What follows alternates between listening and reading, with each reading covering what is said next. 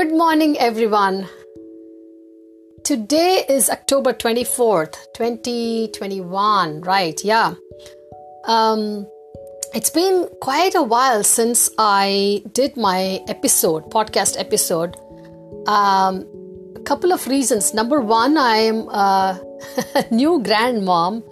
So, a few days back, I was talking about becoming a grandmom, maybe in one of my episodes, but then I didn't physically get to experience it until I, I was given the duty of babysitting, right?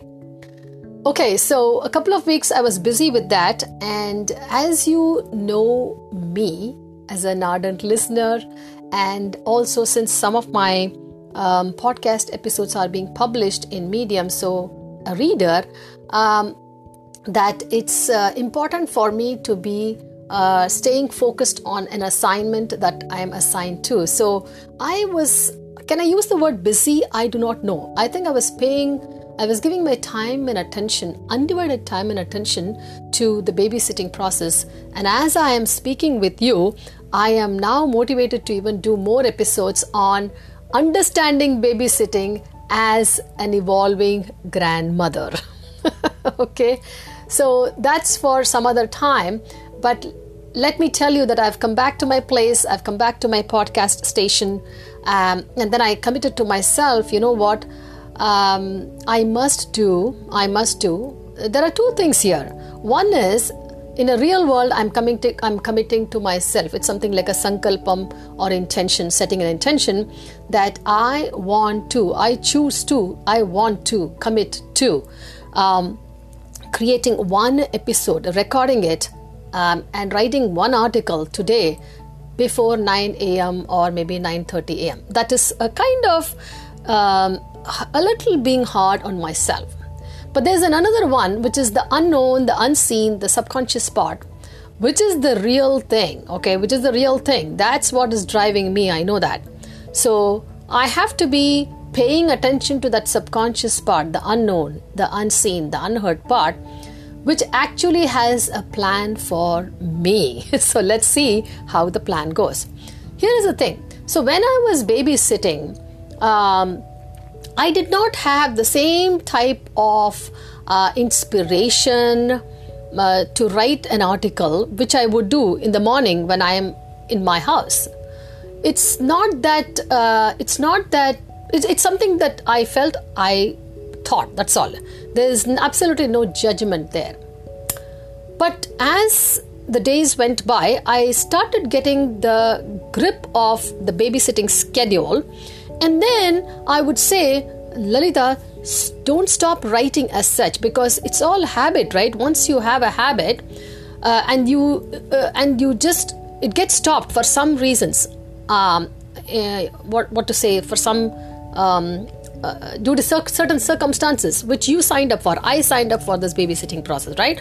So now i said to myself Lalitha, just sit down and write. So i started writing. I started writing. I just opened a notepad in my cell phone and just started writing. Now after i come back to my podcast station i started reviewing that. And then um, i said let me make some corrections. So let me bring that must that commitment now for the delivery of that episode by 9 9:30 okay? Let's see. Thank you for being a patient listener being with me in uh, understanding my conversation giving attention and time so that I can now move forward to my topic for the day. Today's topic is sleep sleep. It's very important that I get a good night's sleep I can compromise on many things, but a good night's sleep, um, let me see, sleep, even if it is, say, five to six hours, can make me more centered to think through and run my day effectively.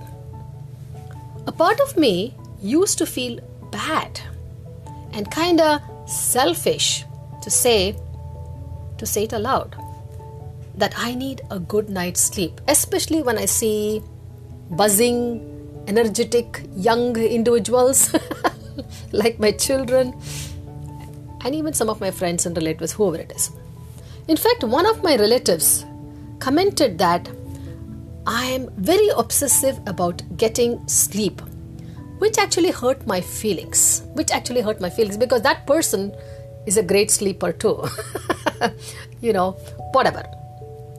After reading about insomnia and the complaints from people having sleepless nights that lead them to binge watch YouTube or resort to junk eating, I realized that I must do whatever it takes to learn about sleep and what exactly sleep means to me. Here are the key words, guys. What exactly sleep means to me. And what does sleep do for my body, my emotions, and my mind? To me, sleep means something different on different days. On a day following a sleep deprived day, it's not that every day is going to go great, right? On a day following the sleep deprived day, I just don't have any memory of how I went to sleep the next day. The day after the sleep deprived day. I guess it's like a makeup technique, you know? But just crashed into bed, that's it. On a regular day, when I have carried out my routine chores as per my expectations, sleep is like resting place. It's like, you know, the sleep is saying me, hey, come on, baby, just sleep. That's it. you don't need to think too much. I lay down expressing gratitude to myself, my family members, my friends, relatives, and to all the events and experiences of the day, both good and bad. That makes me more relaxed. For sure, I'm consciously aware that I'm not worried about what will happen or not happen in future. How did this awareness come? Because of gratitude. Consciously doing those gratitude exercise. Anyway, so this awareness is very, very reassuring. It is like an insurance policy requiring no premiums, no copay, and no deductible. How about that? Isn't that beautiful? Wow. After that, I don't know whether I went to sleep. I'm awake the next morning, truly filled with gratitude. As I open my palms, my hand open, and say the following Sanskrit mantra Karagare vasate Lakshmi, Karamadhye Saraswati, Karamole sthitha Gauri, Prabhate Kara Darshanam.